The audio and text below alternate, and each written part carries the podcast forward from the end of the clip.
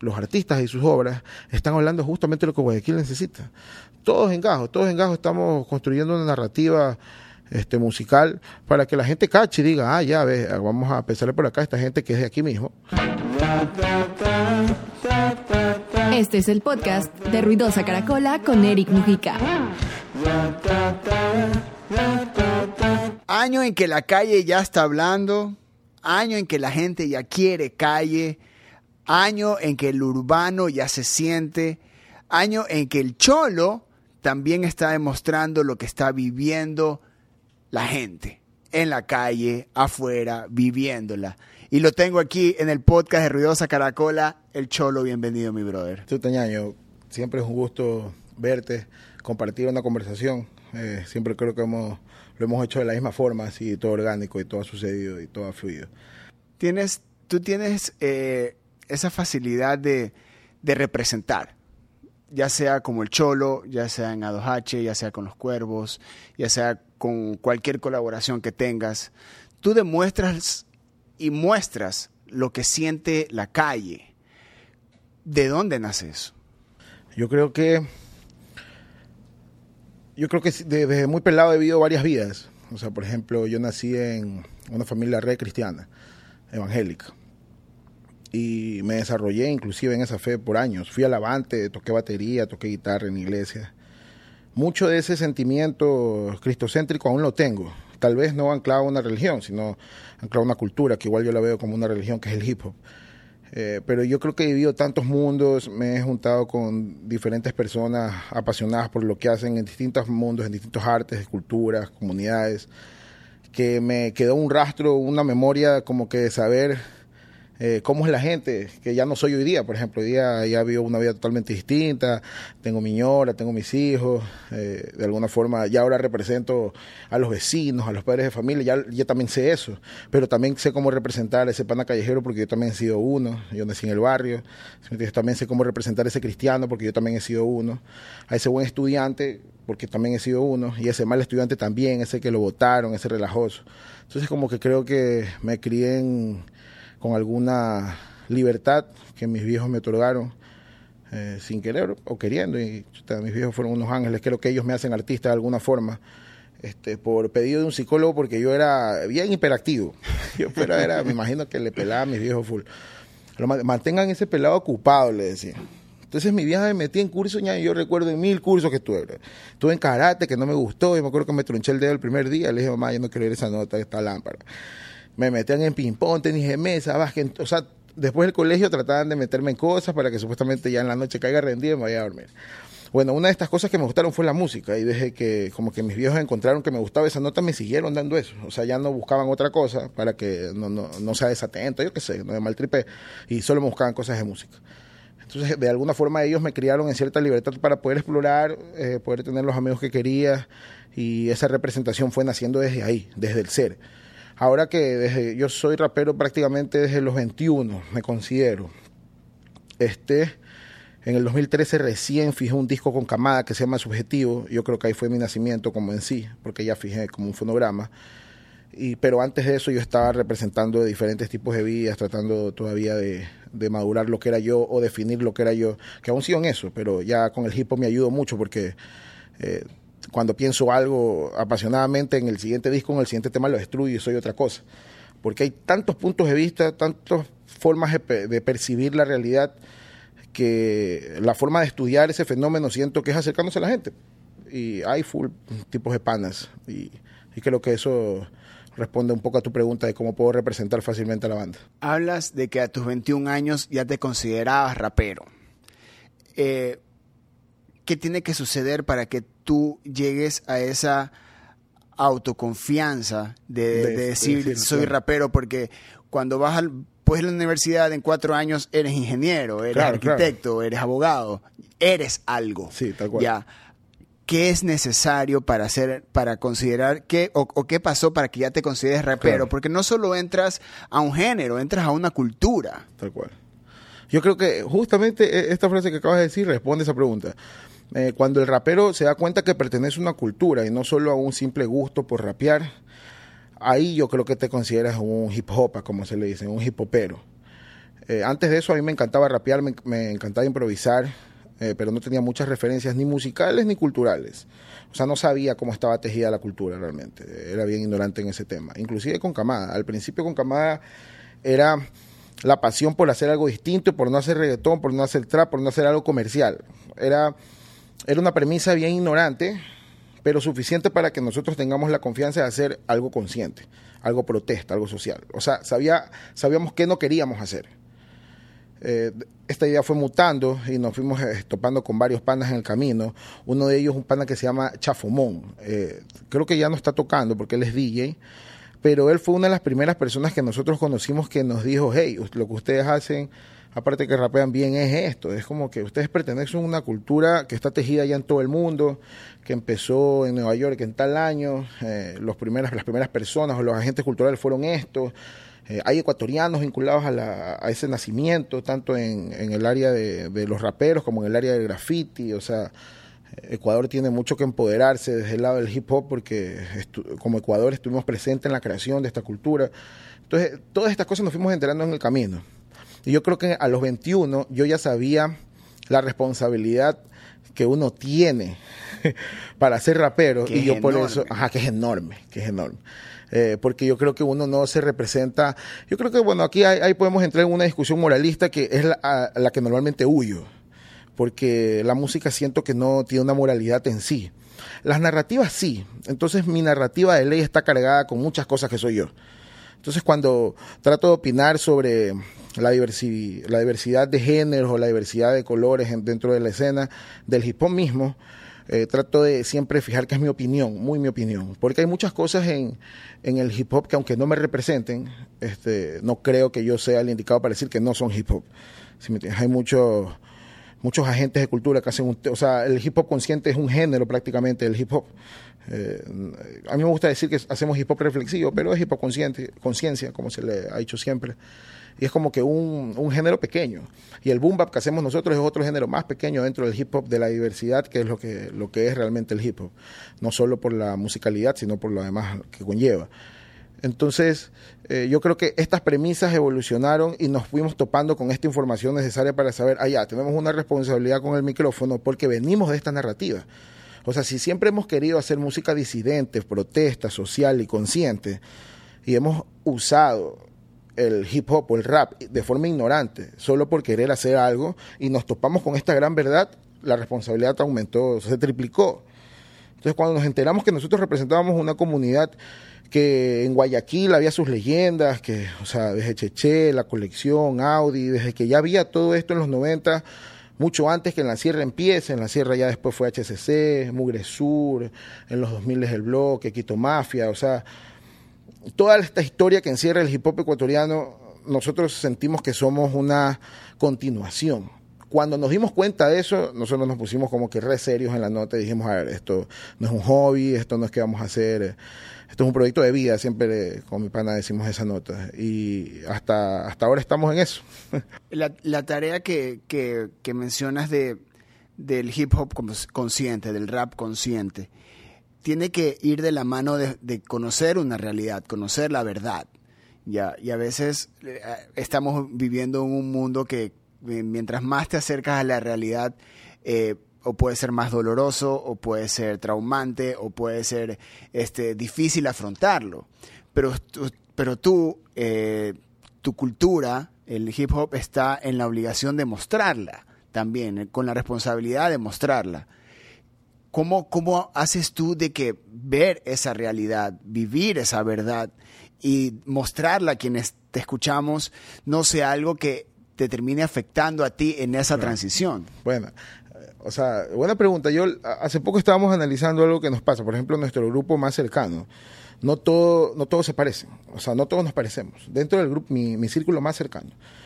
O sea, desde, ¿qué te digo que no nos parecemos?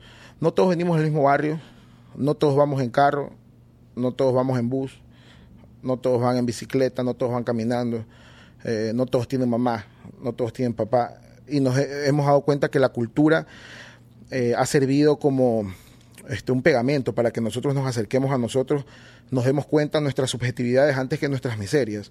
Al final, este, cada uno está es responsable de ver de en qué momento le tocó su miseria. Eh, yo, yo, tengo un privilegio bien grande, igual este, mis viejos este, lucharon tanto, yo nací en la pobreza realmente, pero mis viejos lucharon tanto para colocarme en la clase media y eso me permitió estudiar, me permitió caminar tranquilo de alguna forma, este, sabiendo que tenía esa seguridad de mis viejos. Hay otros padres que no la han tenido. Entonces yo creo que también esa diversidad del grupo con quien tú estés, eh, del grupo con que este, te manejes, quieras, porque el sentimiento a veces de querer si solo te nacen por personas muy parecidas a ti, tal vez hay que revisar un poco el sentimiento, porque eh, puede ser apego y no amor. Entonces yo creo que también la cultura a nosotros nos ha hecho caminar por distintos barrios y vecindarios y urbanizaciones y buscar personas que sean empáticas con el vibrar del hip hop. Eh, sin importar de dónde vengan, si tienen plata, si no tienen, si pueden salir, si no pueden salir. O sea, yo creo que eh, es lo bonito del arte, que cuando entras al, al mundo ya del arte, las clases sociales como que se evaporan, se van. Por más que en algún momento ya nos pongamos a hacer nuestras notas y nos, sumerjamos en nuestros problemas eh, este, sociales de nuestra clase propia. Eh, pero yo creo que eso, tío, caminar con, gente distinta a mí, a mí me encanta caminar con gente distinta a mí porque si yo siento que me topo con personas muy parecidas a mí, eh, o me termino aburriendo o, termino o terminamos hablando de lo mismo siempre y nos, nos, estancaríamos. Y yo creo que nuestros discos son un, un fiel reflejo de esta evolución social con mis panas. Hay cosas que nosotros hablamos entre nosotros porque a uno le pasó y por ayudarlo hablamos sobre este caso. Eh, cuando estamos sensibles al escribir un disco, es imposible que estas ideas no se nos vengan y no nos hagan construir eh, las nuevas ideas de las notas. Entonces yo creo que también esa, empatía con el distinto. Hay todo un concepto. Con Adohachi estamos haciendo un disco que se llama La Otredad, que habla justamente de esto, eh, sobre el sentimiento del otro. Y es bien, bien profundo esto, porque cuando uno habla del sentimiento del otro, no es que es el sentimiento de tu vieja o de tu hermano, porque esos son muy parecidos a ti van a tener problemas parecidos. Es el problema del otro que ni te imaginas. Buscar este, este otro, esto lo que está pasando en otra persona, ha sido toda una narrativa para nosotros para poder hacer nuestros temas. Es por eso que nos salen de esa forma, por eso que seguimos haciendo rap conciencia y creo que por eso sí entramos este al oído de la gente porque de alguna forma no nos estamos apropiando de un tema. Son cosas que nos pasan, son cosas que le pasan a nuestra banda y para usarlo simplemente tienes que caminar con eso. Aterrizado en Ecuador, Yumi Rocket, la super app de delivery que se encargará de que todos tus pedidos lleguen a tiempo. Descarga la aplicación con el link que te compartimos, usa el código Galaxia Ruidosa y listo. Ah, y por 30 dólares de consumo recibirás 5 dólares de descuento. Bienvenidos al universo Yumi Rocket en el último mes o dos meses he tenido oportunidad de verlos dos veces, eh, a 2H y a los cuervos también. Ahí tocamos juntos. Claro.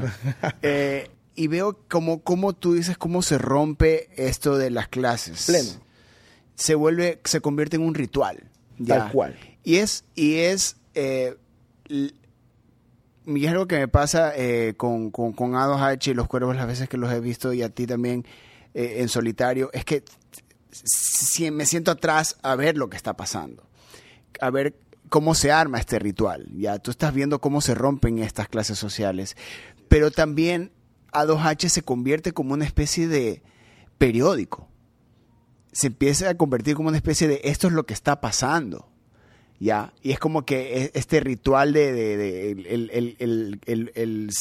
los que están viviendo, los que están participando, porque no sé si es, no sé si, no sé si le deberíamos decirle fans de la banda, sino que también son quienes participan este, de, este, ritual, también corean y viven lo que tú, en un momento estás eh, eh, que escribiste o viviendo eh, lo que está pasando a otra persona. ¿Ya? Y todo se convierte como una especie de, de, esto es lo que está sucediendo ahora, vivamos esto. Y, y ustedes son, eh, en tu caso, no pararon la pandemia, no pararon durante la pandemia. Y no solo es un hecho de no parar de, de salir a tocar, sino que el mensaje no paró. El mensaje se, se, se, volvió más fuerte y, y empieza como que esta parte donde, por eso me refería al inicio, donde la ciudad ya busca calle y es porque ya está viendo, está viviendo, se está dando cuenta. Ya, y, y, ustedes como, como una herramienta, como un instrumento también para ver eso, está funcionando. Porque las, la anterior eh, vez que compartimos escenario fue con Carmen y los Canallas, que son dos géneros totalmente distintos. y se sintió... Ajá. La última vez que tocaste fue, fue con Chloe Silva. Claro, son, distinto, géneros totalmente distintos. igual. Pero el público vive lo mismo, Ajá, siente claro. lo mismo, quiere lo mismo, busca lo mismo en este momento, en esta época de la vida. No en esta época del año ni nada, de la vida. Claro. Ahí, ahí está, ahí está, ahí está como que poco a poco la gente está empezando a abrir los ojos, a darse cuenta de lo que está sucediendo en la sociedad, en la ciudad, en el país. ¿Cómo, cómo ustedes o cómo tú sientes ese, ese feedback de la gente de estas canciones o de estos ya se pueden volver como rituales o himnos en los que tú buscas que el que te sigue o el que te escucha empiece a, entenderte, donde tú te empiezas a dar cuenta el mensaje está llegando. Yo, ti- tiene como que varias aristas eh, eso porque, bueno, ahorita tengo sentimientos encontrados con muchas cosas. Es re profundo lo que pasa en los eventos porque por el contenido. Nosotros eh, nos damos cuenta en retrospectiva la- las frases que podemos hacer, pero en el momento que las hacemos es como yo estar conversando ahorita contigo. O sea, no, no digo que no nos cause, no, no, no nos, no nos esforzamos haciéndolas, pero creo que el esfuerzo mayor está en la convivencia en la comunidad. O sea, nosotros tenemos, eh, a veces metemos mucha jerga guayaca, pero si no, no tuviéramos los panas necesarios, no parcháramos en los barrios para hablar esa jerga, esa jerga no fuera parte de nuestro vocabulario. Y en el momento que yo voy a escribir, no me va a salir esa jerga, me va a salir otra. As- eh, lo mismo pasa con las demás ideas. Si yo hablo con un grupo de amigos y solo hablo de una cosa, en el momento que yo voy a escribir me van a salir esas ideas. Entonces, con Camada tratamos de esforzarnos mucho en ir a distintas este, plazas de la ciudad, barrios de la ciudad, diferentes formas de pensar, porque cada grupo igual eh, tiene una importancia característica por su narrativa, por lo que están hablando, por lo que se están tripeando, qué música están escuchando, qué documentalistas están viendo, en qué series andan. Eh, o sea, siempre hay una conversación común entre toda la banda. Nosotros tratamos de recoger todas estas cosas en todas las clases sociales, en todos los tipos de barrios, en todos los tipos de ecuatorianos, porque a veces uno como joven se olvida que a veces uno como joven piensa que la ciudad es de uno, o sea, que todo el mundo la percibe como nosotros. Pero hay tantos niños percibiendo eh, la ciudad, hay tantos adolescentes percibiendo la ciudad, tantos abuelos percibiendo la ciudad, que a veces el- los artistas se vuelven como muy sectarios en tripear su música. Yo solo voy a darle música a los jóvenes, así como que a los parecidos a mí. Creo que el hip hop rompe toda esta nota, porque cuando vamos a un barrio y veo que un pana que antes no rapeaba, y ahora rapea. Yo no, yo no creo que él solo rapea. La mamá también sabe que es el rap, la abuelita, el tío, los primos, los hermanos menores, los hermanos mayores. Entonces es como un trabajo mucho más profundo ese trabajo que se hace en barrios porque al mismo tiempo que estamos haciendo, no sé, pues a un pana que rapee, también estamos empoderando de conocimiento a todo ese barrio. Y ese barrio, y el día de mañana va a salir y va a haber un man como que medio ancho y va a tener varias respuestas a esta pregunta. ¿Será ladrón o será rapero? Porque yo tengo un hijo que es rapero. Eso está pasando en Guayaquil, en Gajo, Ñaño, yo creo que se, se ha visto reflejado en los eventos. Hay nosotros a veces nos presentamos, por ejemplo, en Fertiza, nos hemos presentado en Mapasingue varias veces, como nos hemos presentado en Urdesa, y yo siento que el sentimiento es el mismo. Es más, nosotros le llamamos a los eventos misa, Ajá. eh, eh, porque yo, yo siento que si para que de alguna forma te guste la música que nosotros hacemos es porque en algo te, te, te hincó una llaga. ¿Sí me entiendes? Eh, todos estamos rotos de alguna forma. Tenemos algún problema, un recuerdo reprimido, eh, una pelea con un pana, o un pana te faltó, un, un problema con tus viejos. Siempre tenemos algo que no nos hace sentir feliz del todo. Eh, cuando hacemos estos eventos sentimos que la gente va y al darse cuenta que todos estamos iguales, se siente mejor. Es mágico. Es como cuando estábamos en el colegio y tú sacabas 13. Automáticamente tú buscabas a los otros panas que sacaron 13 para sentirte positivo, porque si no eres el único con 13, ñaño, te, te ibas, te triste a tu casa. No tenías ni que decirle a tu vieja, decir, mamá, fui el único, no, eres piteado. Entonces yo creo que así pasa con todos los problemas a escala. Si tú tienes un problema que no puedes hablar y vas a un lugar donde manes están cantando temas de nosotros que son re llorones, o sea, que hablan de la vida así, re dolamoso, este, te sientes bien y te haces pana de estos panas que también están buscando ese tipo de conversaciones. Y ahí es donde es importante lo de la dialéctica, no solo en los discos, porque el disco te, tal vez te une en una comunidad. Ya una vez que ya te agregaste, ya una vez que ya todos son panas, ahí empieza realmente el sentimiento, la mano invisible del hip hop, de verdad. Porque ya esta gente que se unió por una necesidad, que no se están hablando, están cantando entre ellos cosas, pronto se vuelve una conversación y la gente chuta, tengo este tal problema. Y en una comunidad te encuentras un soporte, te encuentras una familia. ¿Qué es lo que me pasa a mí? A mí el hip hop me dio un nombre. Antes el hip hop yo creo que eh, no era nadie, loco. Al menos era importante para mi familia. Ahora yo siento que el hip hop me ha dado eh, tantos panas, loco, tantos hermanos en la calle que eh, me hace sentir reacompañado. Y esto de sentirse acompañado, aunque parezca básico, es muy importante, loco, para la vida de un ser humano. Entonces nosotros somos bien agradecidos con el hip hop y por eso hacemos el hip hop que hacemos. Y la gente se une porque siente eso. Eh, no es tan pretencioso, por ejemplo, en, en, otras ciudades o en otros países el hip hop, tú tienes que tener una postura tal vez un poco más hostil, más callejera. Y yo escucho harto rap malandro, loco, que me fascina, porque así puedo conocer estas historias y estos, estos raperos que, igual representan la cultura.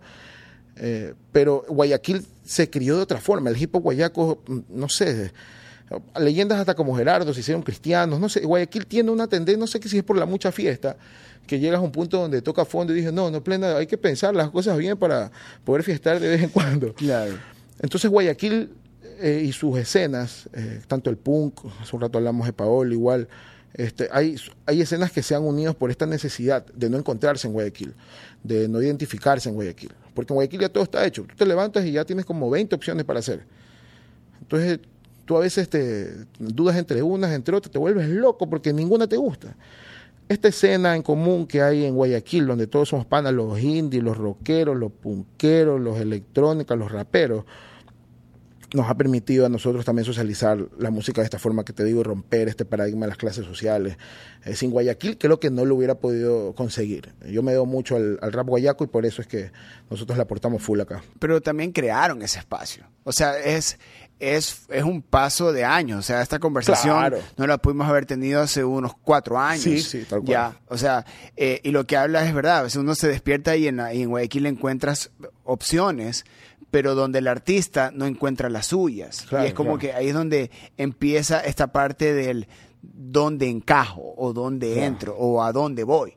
Ya, por eso el, el, esta cultura del hip hop se ha encargado también de crear ese espacio uniéndose con artistas que en algún momento nunca se pudieron haber creído o, o, imaginado que pudieron haber colaborado, compartir escenario, armar un show y se ve, y yo creo que cuando yo he visto estos carteles en los que ustedes participan y hay otros artistas que no están en, la, en el mismo género, se podría decir, para mí yo creo que ese es como que un renacimiento de, del, o, o el nacimiento de esta nueva cultura que necesita la ciudad.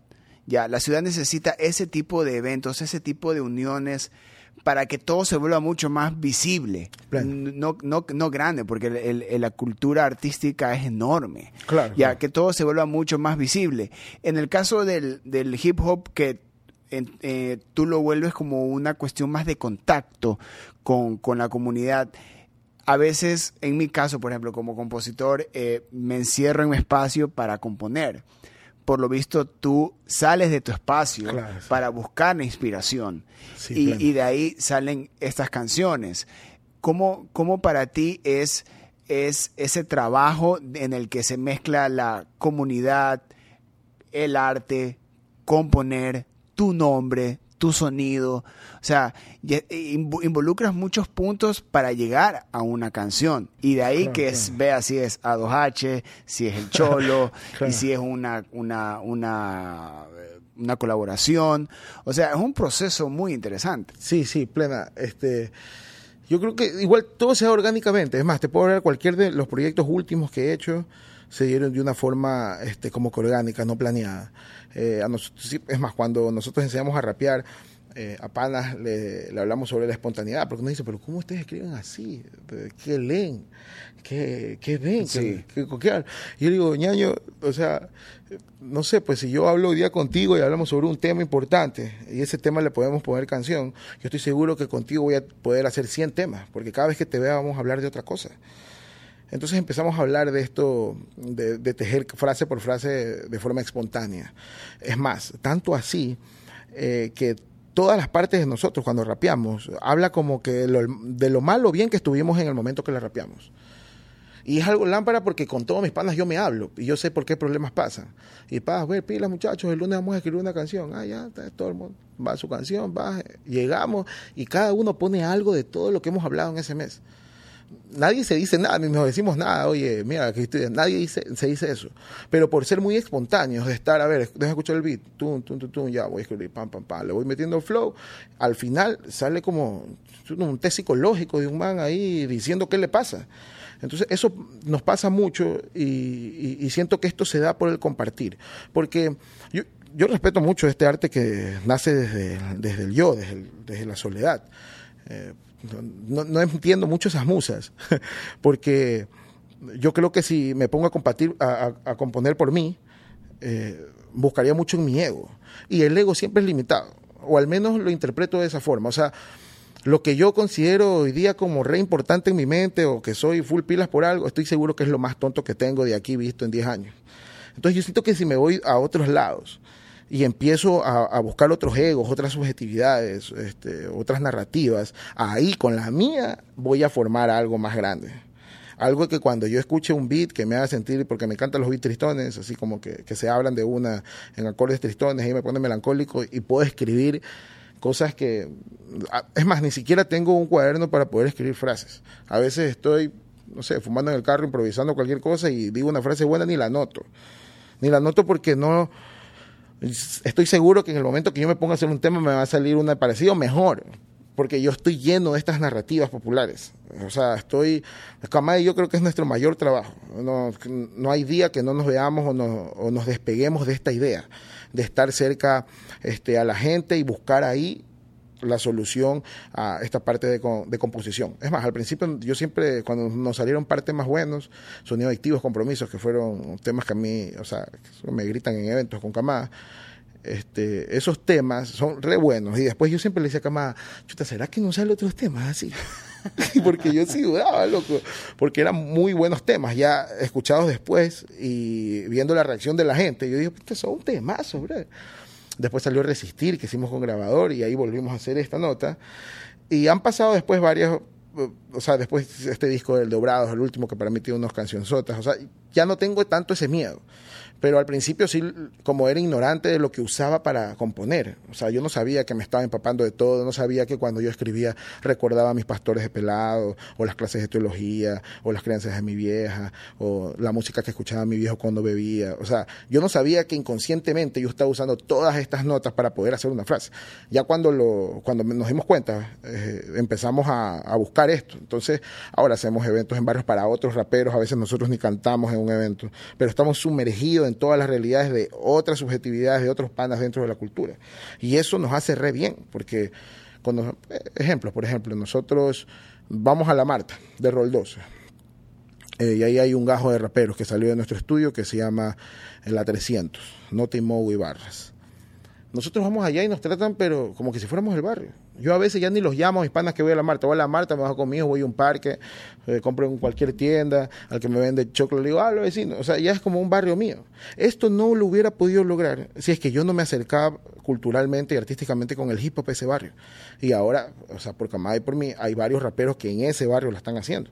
Entonces, este agradecimiento que la cultura nos da es justamente esta apertura a todo el, a todo el barrio. Entonces ya sé que barrio, eh, eh, Marte de Roldó, desbloqueado, no es un proceso que nosotros tenemos de años. Mapacillo Este es otro. Ese es un barrio que también nos adoran pero nos adoran de verdad, hay mucho cariño ahí para nosotros y hemos hecho varios eventos ahí. Entonces, si nosotros no hacemos este, este tejido social detrás, nosotros empezamos en las Malvinas, o sea, puedo nombrar mil barrios de esos que hemos dedicado meses, que a veces parece, ah, no, los muchachos están perdidos, no están en nada en redes. Pero como allá es más el boca en boca, claro. o sea, eh, las redes me dieran like, pero no hicieran que me fuera a un evento allá. Yo tengo que ir donde esa gente. Entonces hemos tenido varios tipos de formas de camellar para poder socializar nuestra música orgánicamente, que ni la pandemia nos, quitó el pie, que igual tenías que ver gente. Ya una vez medio estaba saliendo la gente, tenías que hacer trámites, tenías que trabajar, si se arropado por todos lados, pero trabajabas y veías con gente. Entonces seguimos en esta nota y por eso siguieron los temas, por eso siguieron los, e- los eventos más pequeños, ya ni los publicábamos, muchos de los eventos que hicimos en pandemia no los publicábamos, porque mucho de nuestro círculo igual cercano nos criticaba por hacerlo. Claro. Y sí lo entendía. Entonces hay que, para no spamear a nuestros panas mismos que sienten nuestra música como nosotros, hagamos las cosas para la gente que quiera, porque hay mucha gente que sí quería. Es que ya se llegó al punto donde se necesita eso. Se- claro, se necesita al igual, o sea, si ya necesitabas ir al banco, ñaño, hace rato necesitabas terapia musical. O sea, Claro. Necesitabas ir a un lugar, verte con gente, saber que existes en una comunidad, que no estás solo. Eso necesitabas. Para tu salud mental necesitabas. Entonces nosotros sí teníamos toda, porque si nos hablamos, a ver, ¿hacemos o no hacemos? Que no nazca solo de la necesidad de querer camellar Ajá. sino que nazca de la necesidad de socializar nuestras ideas y estas ideas conllevan qué. Entonces sí, creo que decidimos bien, eh, porque en la pandemia sí nos fue full bien, eso nos acercó full gente, y full gente que ya pues estaba en el momento indicado para poder escuchar. Porque yo entiendo igual, por ejemplo, Guayaquil, Guayaquil es una ciudad de baile, pues, es más, antes de yo ser rapero, yo disfruté el Guayaquil de baile por años. Este, en, bailar, eh, salir con tus panas, no te da mucho tiempo para quedarte un chance escuchando un tema. Claro. ¿Sí me entiendes? Como que, ah, vamos a, a analizar el tema. Eh, pero encerrado, en tu casa, no te vas a poner a bailar todo el día. En algún punto tenías que hablar, ñaño. En algún punto tenías que buscar una paz, algo que te haga meditar. Ya sea un libro, o sea, igual no, no es una no es obligación escuchar música nuestra, pero, o música disidente. Ajá. Pero en algo tú depositas este, este sentir espiritual. En, en algo lo depositas, ya sea en un deporte, en un hobby de lectura, en cualquier cosa. Nosotros creemos ser una opción de esto donde la gente pueda, por eso es que no spameamos mucho igual, porque la- sentimos que la búsqueda de nuestra música debe ser una búsqueda, no debe ser una imposición. O sea, debe como- ser, debe ser, debe ser auténtico y es algo que también se ha logrado. Y en esa, en esa, en ese camino de, de como que llevar el mensaje del hip hop y también la parte cultural y de comunidad, eh, por la cantidad de contacto que tú tuviste, también salieron muchísimas canciones, Pleno. salió un álbum. Eh, y ahora es, es como que el cholo no, no, no, no para, ya. Externamente se ve, se ve tú, tú abres redes sociales y ya está el cholo lanzando algo. Ya, también, eh, ¿dónde está esa parte en la que tú como artista, ya sin hablar, eh, eh, hablando de lo que sucede fuera del estudio, eh, ¿cómo, cómo es tu, tu, tu percepción o la manera en que tú manejas la industria que, que en dos años también se aceleró? donde hay que lanzar, lanzar, lanzar. Pero en el hip hop yo siento que es como que eh, estas canciones es como que no es tanto de lancemos una cada cierto tiempo, sino que es como que eh, es como que te pide, es como que una cosa de que el, el- el- alma te pide, en- te pide estas canciones, porque algo sabes que vas a sacar de nuevo, algo Claro. te va a decir en la cara. Claro, claro, ya. claro. ¿Cómo, ¿Cómo tú manejas el, el tema plataformas digitales, redes sociales, cuando también el- la cultura del hip hop es mucho más de un contacto mucho más directo? Claro, nosotros hacemos igual este trabajo tradicional, eh, es más, tenemos frases en que usamos la modernidad. Nosotros usamos la modernidad, yo creo que si, si Tesla, si Da Vinci vieran en estos momentos de ley tuvieran iPad y un carro. O sea, yo no, yo, yo plena que no le tengo una crítica moral a la modernidad. Eh, lo que sí le tengo una crítica es la pretensión a la modernidad. Hay artistas que eh, basan su camello en esta parte de plataformas o de redes sociales.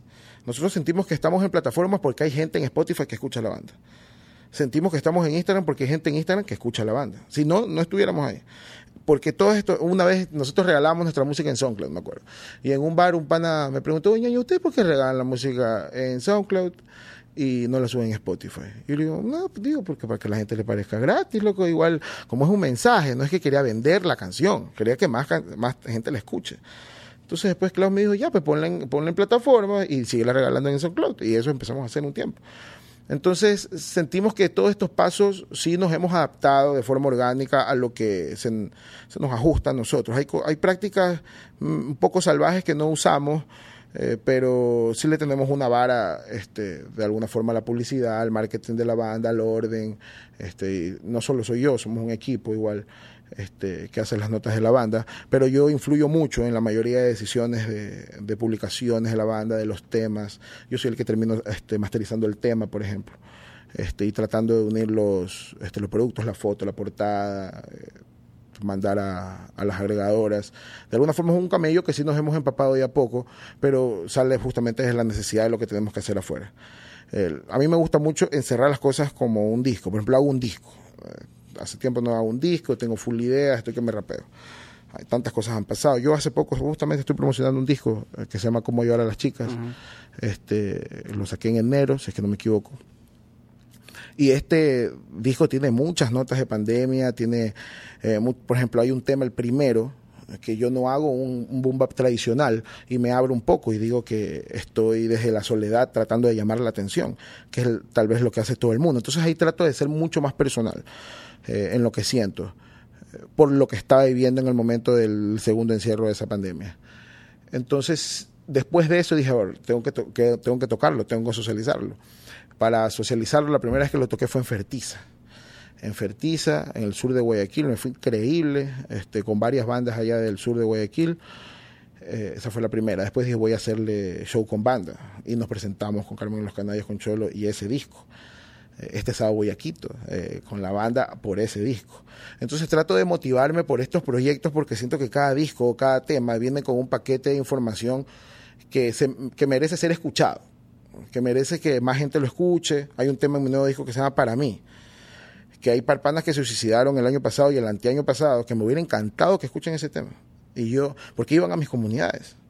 O sea, iban a, a un concierto nuestro. Te veía como te veo a ti. Entonces, de alguna forma, yo le digo, te cantando mis temas. No pude ayudarlo. Y no me di cuenta ni siquiera. ¿sí Entonces, esta canción que se llama Para mí, de mi, de mi último disco, siento que es para estos panas. Para estos panas que tal vez están dudando entre la vida y la muerte y ni siquiera lo comparten, no lo dicen. A veces uno no dice que se peleó con la pelada a un pana. Ahora imagínate si te quieres tomar una decisión de pegarte un tiro, claro. cualquier. No lo vas a decir, brother. Entonces yo creo que este tema eh, me ayuda como que a llegar justamente a estos panas que tienen ideas suicidas o, o están re mal tripeados. Entonces tratamos de, mira, ese tema salió por esta nota, si no le hubiera pasado a un pana, yo no hubiera hecho ese tema.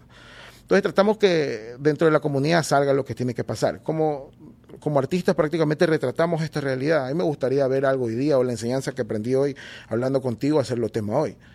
Eh, pero como pero como normalmente este, sentimos que la información se tiene que acumular, acumular, acumular para que sea una excusa para si metamos en el estudio hay tanto que decir, hay tantas cosas que hacer y lo hacemos de esta forma. Y lo hemos hecho así durante años, no sin ningún tipo de orden, porque a consecuencia de eso, como tú me dices, por lo que percibo, de fuera nos vemos un poco ordenados, pero creo que es por la cantidad de cosas que nos involucramos en la calle para hacer lo urbano y lo elegante, el arte y la creatividad. Esas son las manos y mentes ecuatorianas que crean pimiento. Una marca con su visión local, circular, para tripear. Eso es pimiento. Te involucras en tanto, vives en tanto, eh, vives tanto, ves tanto, de que esa cantidad de información que acumulas es un nuevo disco, es una nueva canción. ¿Cuánto llega a ese punto de necesito lanzar esto ahora, pero el orden que estoy manejando no me lo permite? Eso me pasa ahorita. Por ejemplo, tengo un disco que ya tengo, lo tengo escrito dos años con Stone. Yo tengo un disco que se llama Despierta, del 2017, el cual inicia mi carrera como solista y es la primera vez que yo tengo resultados parecidos a los de H con ese disco. Este disco tiene la particularidad que no tiene ni un beat mío, solo tiene letras mías. El productor es Stone, un pana de Quito, un grafitero de Quito, que ahorita vive en Medellín. Y tenemos escrito ese disco hace dos años, un discazo, es un discazo y no lo hemos podido lanzar. Eh, y él, bueno, así hemos hablado, en todo caso, no ha sido el tiempo. Él hace poco regresó de Medellín y lo volvimos a grabar, hace unos tres, cuatro meses, sí, plena pero claro, como lancé mi, mi, mi, disco de cómo llevamos a las chicas, y dije todavía no es el tiempo, porque tengo que socializar bien este, este disco. En mayo me voy a Cuenca, y yo creo que a finales de mayo yo pudiera cerrar este ciclo de poder socializar este disco para poder hacer un nuevo disco. Y tengo hartos temas, yo tengo temas, a veces estoy, como el estudio lo tenemos en caleta, de alguna forma tenemos, si te, se te ocurre una idea, boom, ahí está una guitarra conectada, un una batería, un peligro, un peligro. Entonces tenemos full tema, esta, mañana que estamos hoy, el lunes, no, el miércoles por el mes de 420 sale un tema con Cana Roots. La semana que viene sale un tema nuevo que, de, de que se llama Candela que también lo escribimos hace como un año y medio, un trip así, cuando le estábamos enseñando a hacer beat al DJ de la banda, Mandy, es un beat de DJ Mandy, de hace un año, un año y medio. Entonces sí tenemos como que full contenido. No, a veces sí me siento un poco mal porque yo creo que soy mejor rapero de estudio que de show. Sí me gustan los shows. Me gusta porque siento que ahí, ahí veo a la gente que realmente necesita y que ha conectado con las frases. Sí me gusta, pero si me preguntas cuál es mi parte más favorita, es la de creación. Yo creo que la de los shows pasa muy rápido. A veces estás en un show, la vida es full, loco, es increíble el viaje y a las 2 de la mañana ya todo el mundo se fue. Es como que re triste, es una canción que dura nada. En cambio, yo siento que el hacer una canción es eterna. O sea, yo hay canciones que a veces escucho tres veces en el día, de lo que me gusta. Cuando le toco, le cojo tema un tema. Entonces, como que en el hacer temas me entrego mucho más. Los shows es una necesidad tanto como para ver a la gente que eh, escucha nuestras notas, eh, y poder conocer sus realidades y seguir retroalimentándome. Esto es re importante. Pero tal vez es algo que no sé, no, no, lo pudiera hacer toda la vida. Yo no toda la vida voy a ser joven para aguantar tantas malas noches. A veces tenemos muchas malas noches. Entonces, componer al menos te, te deja descansar. Cuando ya tú te apagas, ya no puedes ni fabricar ni nada, te vas solito a dormir. solito. En cambio, en un show, 10 de la noche, si estás cansado y tienes que tocar a las 12, ahí estás parado. ¿Crees que tienes que dar misa? O sea, ya, ya, ya, yo creo que se, se volvió, por eso te digo, es como que una revigorización del, de la ciudad que trae eh, eh, la cultura del hip hop, especialmente en este último año. Y es lo que han logrado con A2H, con los cuervos, bueno, eh, en, tu carrera también en solitario, Ganja también. ¿Qué le falta a la ciudad? Bueno, esa es una pregunta que yo también me la hago todos los días, pero eh, no, no me quedo solo en la pregunta, sino también construyo o trato de construir una respuesta. Eh, a la ciudad le faltan tal vez muchos agentes activos. Yo creo que si nosotros pudimos tener la atención que nosotros tenemos, con los recursos que tenemos y de los barrios donde venimos con camada de mi persona, yo creo que cualquiera lo puede hacer. El talento está revalidado hace años Guayaquil desde que conoce su historia, desde dónde viene todo, cuáles personas fueron los primeros artistas inéditos y todo, te das cuenta que el talento en Guayaquil es ilimitado, nunca se va a acabar. Pero a veces la gente creo que le falta esta parte pragmática, como que la acción, y no recuerda que la música es un arte popular. Es un arte que lo termina cantando la vecina, lo termina cantando alguien en la esquina, alguien o escuchando a alguien en el bus.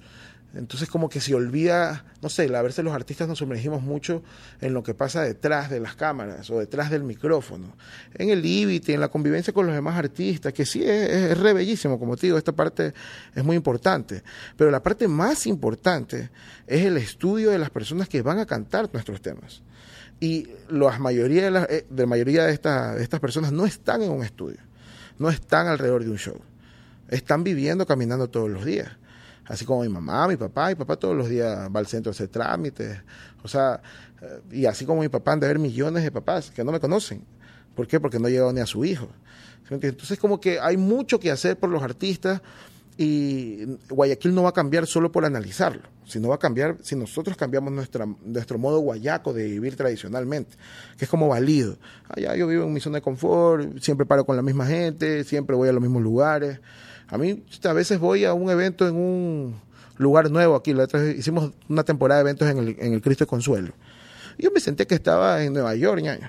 Había unos grafiteros tuquísimos pintando, rap toda la noche, brother, legal toda la noche, la gente re libre, o sea, y buscar estos encuentros en Guayaquil no es tan difícil, no es tan difícil. Eh, la voluntad sí es difícil. Y yo veo que las bandas se quedan mucho en el trabajo de técnico o artístico digital, que también a mí me apasiona, como te digo, yo, yo a veces soy el que hace hasta los afiches para los eventos con fotografías de Miñora, que es la que nos toma de Raquel, que nos toma fotos. Eh, entonces, de alguna forma, a mí también me gusta el arte digital, pero me gusta más tener una conversación en una esquina porque ahí saco más información. Y si de paso yo estoy este, parado en esa esquina y hay personas que creen que es importante que yo esté parado en esa esquina, más aún porque lo disfruto más. Porque yo ya quiero estar en esa esquina. Entonces, este trabajo a nosotros se nos hizo vicio Vicio de estar en el estudio y salir. Estar en el estudio para poder salir. Estar en el estudio porque hay un rapero que le estamos haciendo un tema y un disco, un nuevo video y lo vamos a lanzar acá y vamos a ir a ese barrio y todo el barrio se va a dar cuenta quiénes son los raperos y vamos a rayar por todos lados y vamos a consumirlo a las tiendas y nos vamos a hacer amigos de las vecinas. Es un camello que no es que lo pensamos tanto como te estoy diciendo ahorita, lo, lo analizo ya en retrospectiva, pero es lo que hacemos orgánicamente. A veces yo llevo temporadas viviendo en un barrio, ya ni vivo mi caleta por estar en un barrio. Y a veces nos estamos encerrados con todos estos barrios en mi caleta haciendo un tema. Como que es bien dinámica la cultura. La escena hip hopera en Guayaquil ha crecido acá. A mí me da un, gusto enorme ser parte de y haber contribuido en mucho lo que está pasando en Guayaquil ahora porque era un sueño que yo, yo veía imposible pelado. Yo por eso soy reagradecido con el hip hop, porque antes del hip hop le digo a mis panas, éramos nadie.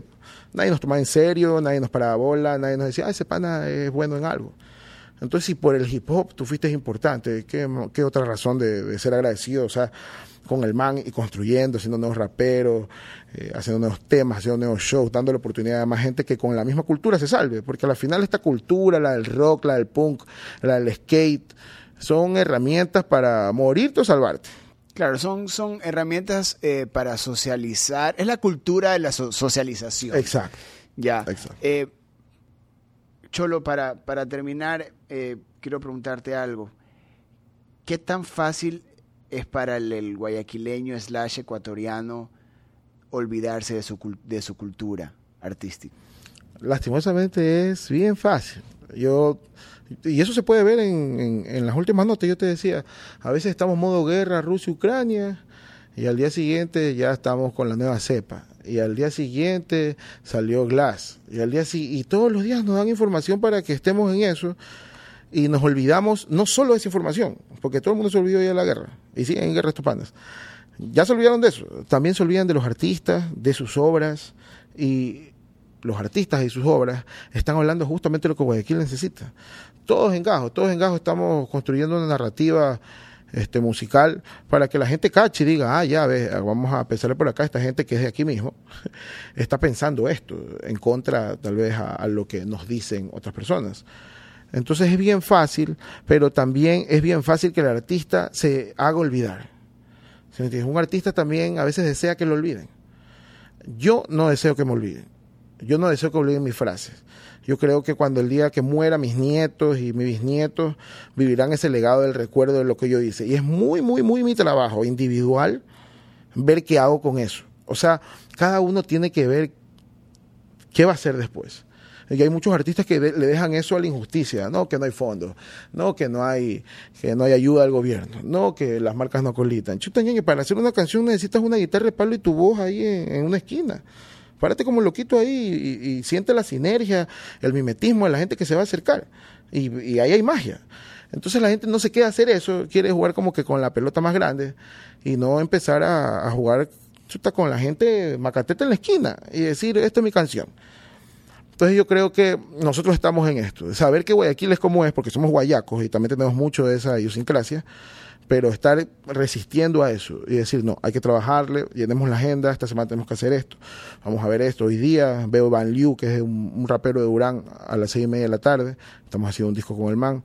El día de mañana también vemos otro rapero, este sábado, como te digo, vamos a, Quito, este, con los cuervos por primera vez. Entonces siempre tratamos de, de darnos un, un aventón de emoción y decir, pues vamos que, mira, hay esto por hacer.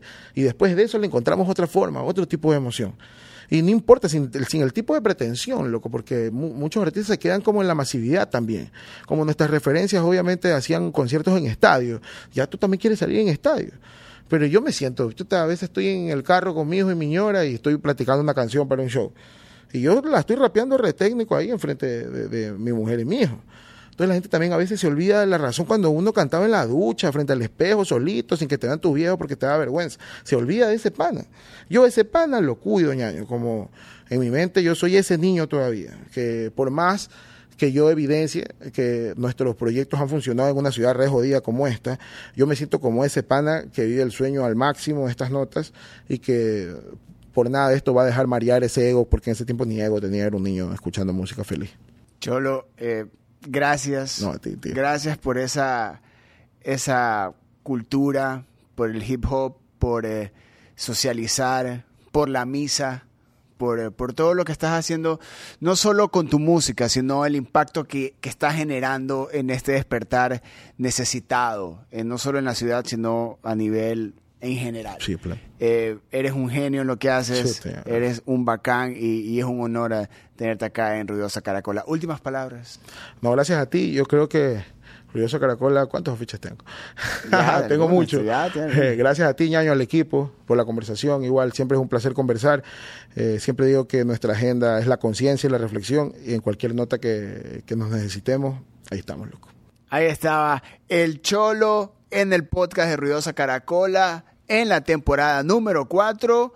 Ahí tienen más, muchos, muchos, muchos, muchos más episodios y también muchísima música de este genio como es el Cholo. Yo soy Eric siempre. Mujica.